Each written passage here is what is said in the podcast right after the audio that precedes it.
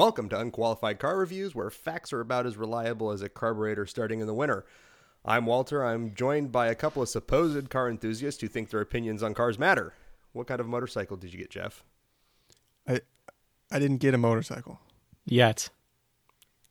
Yeah. It's winter time. Yeah. Why would I have bought a motorcycle? It's prime time to get the good price. The pri- it, yeah, okay. It is. You'll get a great price, and but then, you could start riding your adventure bike immediately. In six months. Yes. Okay. Well, last week we pulled a car out of the hat, and it was the fifth-gen Chevrolet Camaro. What are you guys' first impressions? I know we kind of did this last one, but might as well yeah, I mean, do it at the first beginning. Impressions is just uh, Bumblebee from Transform Transformers. Yes. It was. I mean, yeah, when that came out, because it was... Well, we found out after we finished that recording that that car was not even out yet. Like, you know, that was like kind of the... They unveiled their concept basically through the movie. Yeah, I yeah, think it was it like was, two so or three it years was, before it was, cr- it was right. So it was crazy because nobody had ever seen a design like that. Nobody had um, ever seen a design like that or had seen it shown off like that. Right. So it was like, oh man, this thing looks sick, and it can transform into a robot. And, and like, you know, Megan Fox rides in it. Look how much the design didn't change from the movie car to the production car. Yeah, that's what's so phenomenal. It's impressive. I remember, especially in that era, because in that era, people were coming out with crazy concepts, especially the early two thousands. Yes. And I remember G M... going to the auto show and seeing the the concept for the Chevy Volt. Yeah. I don't know if you guys saw that. It looked so cool. And then the production one came out, and I'm like, what is this? Che- Chevy this had is not some... what I was promised. They had such great concept cars, and then they just productionized them to hell, and it was not good. Yeah. I want to just... Yes, except this. So, Ed Welburn, if you're listening to our podcast, which would be an absolute honor, please, you have our highest, highest honors for designing such a cool car and keeping it that way, for fighting the man. Yeah, I was I was in, initially impressed with this thing when it, whenever it came out. Fantastic looks, obviously. It's a Camaro, too, so it has some sports car insides, uh, mm-hmm. which brings us to the insides. Walter? Yes. So we'll go over this real quick. It's a muscle car, so it's competing against Mustang, Challenger, Charger. Well, I guess the Charger is a four-door, but that doesn't matter. It was built between two thousand ten and two thousand fifteen. As a muscle car, we had tons of options. Started at three hundred horsepower, three hundred twelve to be exact. Um, there was five different engine options, technically eight different engines, if you counted them all up. But there was a V six, naturally aspirated V eight, a supercharged V eight, a naturally aspirated seven liter, and then a supercharged five point three liter V eight. Uh, us consumers would normally be able to get the three point six V six or the six point two liter V eight. Uh, it was offered with a six-speed auto and a six-speed manual, which uh pretty cool for the time. There's a lot of cars that were still running five speeds at that time, but six-speed was offered. It weighed about three thousand seven hundred pounds. So definitely a muscle car. Oh, yeah, that's pretty heavy. Yeah, yeah he's a little, she a little thick. Heavy. uh, that's, yeah. So that's it, quite it, a bit of power though for for twenty ten. Yeah, for for three hundred so three hundred fifteen horsepower at the beginning, and it went up to three hundred twenty some towards the end of its production in the base model, right? So that's the L S, um, not an L S motor. It's in the L S trim. Then the S S trims got the six point two V eight, which was four hundred thirty horsepower and about four hundred twenty foot-pounds of torque, which is not to be scoffed at. That thing is pretty oh, sweet yeah. in a That's rear-wheel drive torquey. Car. Yeah, very torquey. And since it's naturally aspirated, you got a really nice torque curve, really nice power delivery, and it sounds amazing. That's one thing that they got right on these. Um... Then the Z L one was offered with the supercharged V eight, which five hundred fifty-six horsepower and five hundred fifty-one foot-pounds of torque. Still oh rear-wheel drive. Big old fat tires in the rear. And you could light them up so easily. You can find all kinds of good videos on the YouTubes. The best one, though, the granddaddy of them all, was the seven liter naturally aspirated V eight that powered the Z twenty-eight, which was a absolute monster race car for the tra- street and the track. five hundred five horsepower, four hundred seventy foot-pounds of torque. During this research, I don't know if you guys saw this too, but there was some um, reports that that engine was able to spin up to eight thousand R P M, but the what? the airflow in the airbox couldn't keep up with it, so they had to cap it at seven thousand. Wow. Oh, so that, goodness. That is a seven-liter, two-valve pushrod V eight. This is ancient technology, I want to add. Wow. That spun to seven thousand R P M, and if you want to go and build one, I'm, you could probably get it to eight. People who know Z twenty-eights, send us an email, tell us about it if you've got one to eight thousand R P M. That thing's a screamer. It's awesome. That's unbelievable. That's almost approaching motorcycle R P Ms. Yeah. What I love most about that is that this came out twenty ten, the Z twenty-eight probably a few years later. So we were definitely into the modern gas crisis by then, where gas was just, you know, in the four to at least four bucks a gallon, right? Yeah. Oh, five. Back then? Yeah. Yeah, four to five bucks a gallon. And then everybody's starting to downsize their engines and go to smaller cars. And, and then there's Chevy, who says, let's put a seven-liter naturally aspirated engine in this bad boy. What a beautiful, beautiful, beautiful thing. Yeah, I mean, that's spinning as fast as M cars. A straight six M car gets yeah, up to eight seven grand. seven thousand, that's unbelievable. Yeah, it's it's un, unbelievable. I was thinking, um, the and I, I know I like the Shelby, but the Shelby G T three fifty had a red line at eighty-two fifty. But it's seven, six or seven years newer, so it's a six or seven years but, newer. Dual overhead cams, four valves. Well, yeah, and it's not it's not a pushrod. And it's only like five and a half liters or five liters, right? This thing is seven yeah. liters. That's huge. That's a yeah. monster. That's almost a liter per piston. Yes. Seven eighths of a liter per piston. Uh-huh. Um, exterior appearance. This is what I think everybody likes about these. I think they're pretty cool. They like introduced that retro styling back into the market.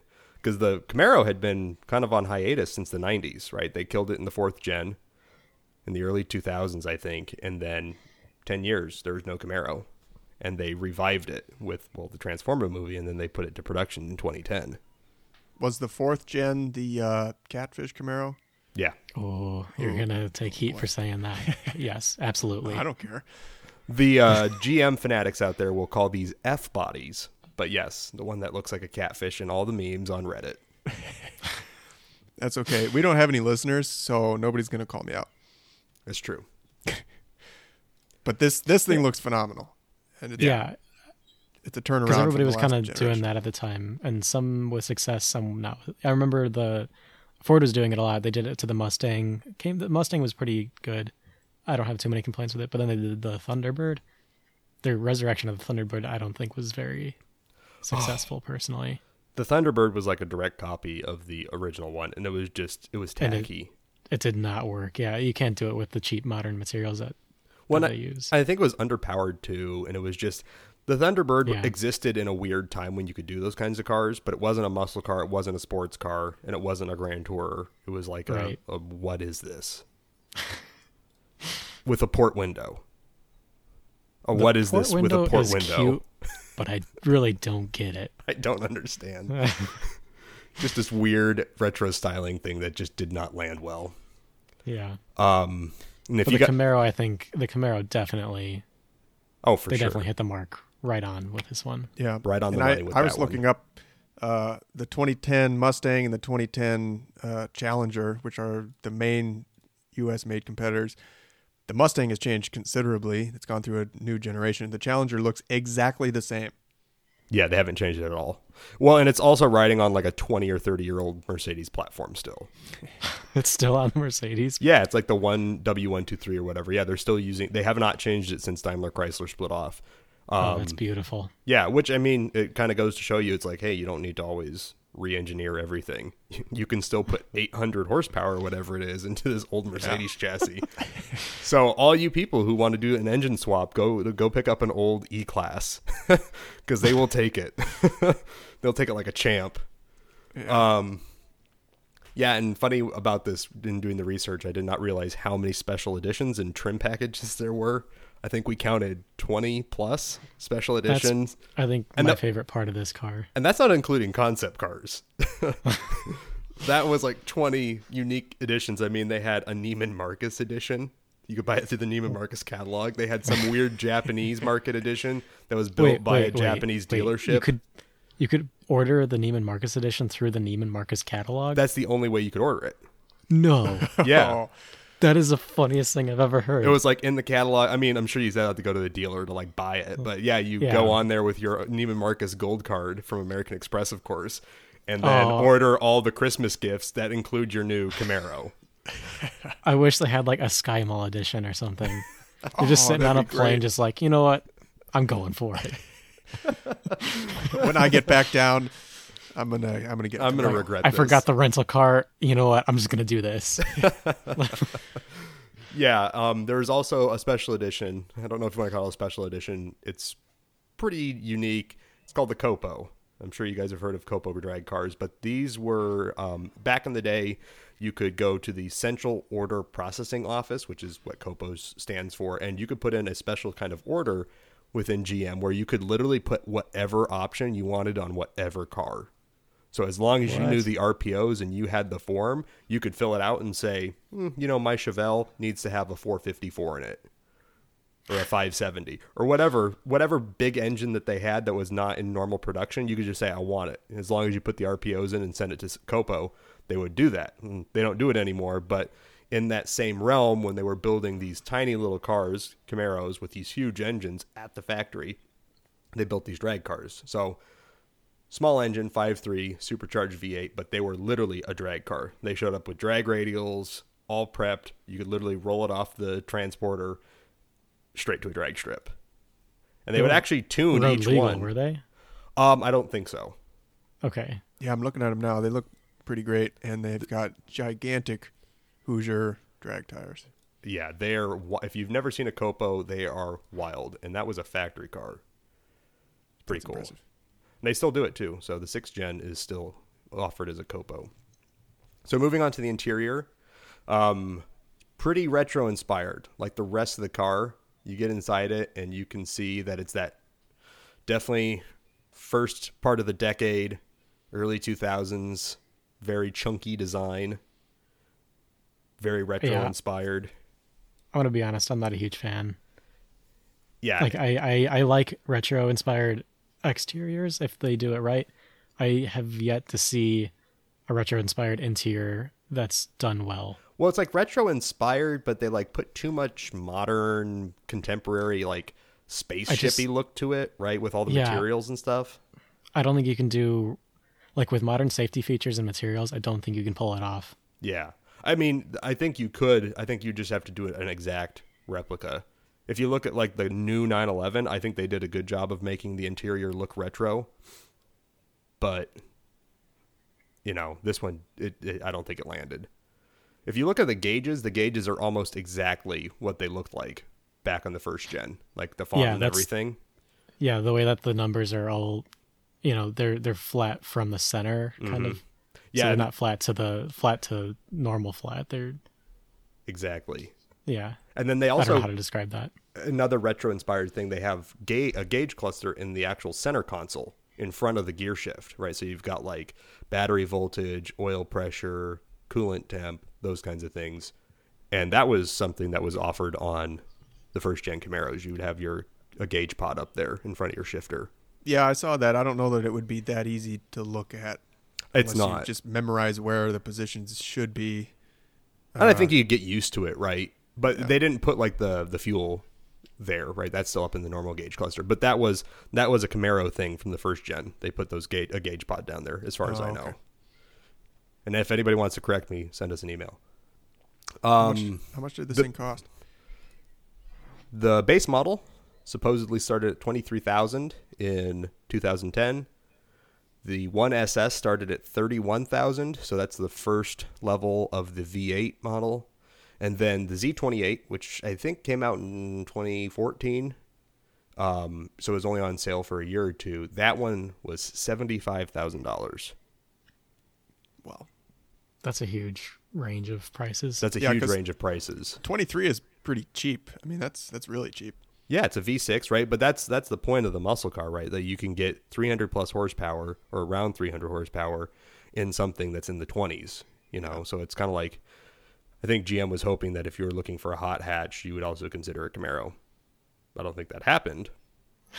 I mean, who's looking for a G T I and says, you know what, a Camaro might actually work? Yeah, I was thinking the exact same thing. I could do a Mustang or a Camaro or a Fiesta. Yeah, those are two completely different categories in my mind. Uh, well, I, I think Fiesta's even out, out of that, right? We're talking about Focus. Fiesta's like this weird subcompact, subcompact thing that was just like... Uh... Well, it's but like they a had slot a... car for the streets. Yeah. Yeah, Focus, it's like a Chevy Spark with a better engine. Uh, but, can... you know, in that big range, seventy-five thousand got you a lot. And it got you a seven minute and thirty-seven second Nürburgring time when it came out. Yeah, that's unbelievable. It was faster than the L F A, the Gallardo, the nine ninety-seven nine eleven Turbo, which is an absolute the, what? beast. Yeah. And it was also faster than its stablemate, the C six Z R one. I want to know if, like, the people in charge at General Motors, did they plan that? Or did they look at the clock and say, oh, uh-oh. The guy who ran this program said he wanted a race car, and he built a race car. The Z twenty-eight yeah. is just, it, it's like nothing else of the time. It's That's wild. That's crazy. Um, pretty cool. So engineering of note on that Z twenty-eight, uh, was the first use of D S S Vs in a road car. So for those who are not familiar with these, this is Multimatic's spool valve damper technology. So it's pretty neat. You could have a whole bunch of control in your damping. It was used on a ton of race cars for ten years before this. Z twenty-eight was the first one to use it. Now the Ford G T has D S Ss, D S S Vs. The Mustang, I believe, has D S S Vs. The Z R two has D S S Vs, among some other cars. Um, but yeah, they're they're wild, and it was pretty cool that this was the first one, right? I mean, like, super advanced. Um, it also had this great, I don't know if it's a gimmick or not, but the Chevy bow tie is right in the middle of the grill, and they needed that space for airflow. So they cut out the middle, and they called it the flow tie. And now the flow tie is a standard on all high-performance Camaros. Z L one, flow tie. If it fed into the aerodynamics, and apparently it actually improved the cooling. I was... I love that. Wow. It's, a, it's awesome. So where'd they put the bow tie? The, well, the bow tie's there. They just cut out the middle, so it's like just a chrome oh, outline. So it's just the, oh, just the I outline? See. It's just it's an outline. Sort of like what they do with the Hellcat. The the, the lights yes. are, are an eye... Sort of like, and it's just mm-hmm. a hole for the intake. Yes, exactly. So they kind of did that. It's pretty funny. Um, some other interesting features. It was built in Canada and homeroomed for engineering and design in Australia. Now, of course, the Americans handled the actual exterior design, but the engineering was done in Australia.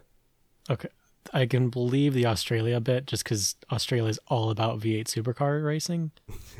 So like nat- naturally I'm like, okay, I'll, I'll buy it. You know, that makes sense. Like, like that V eight. Makes sense. Australia. That makes sense.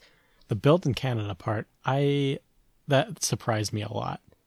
I was there's surprised a lot of, by that too. There's a lot of petty United, like United States, Canada rivalry, oh, where yeah. we don't consider Canada a real country. So if they found out that one of the most American cars of all time was built in Canada, like, I don't know. Are we blowing the top off of something by telling people that? This is this is bigger than QAnon.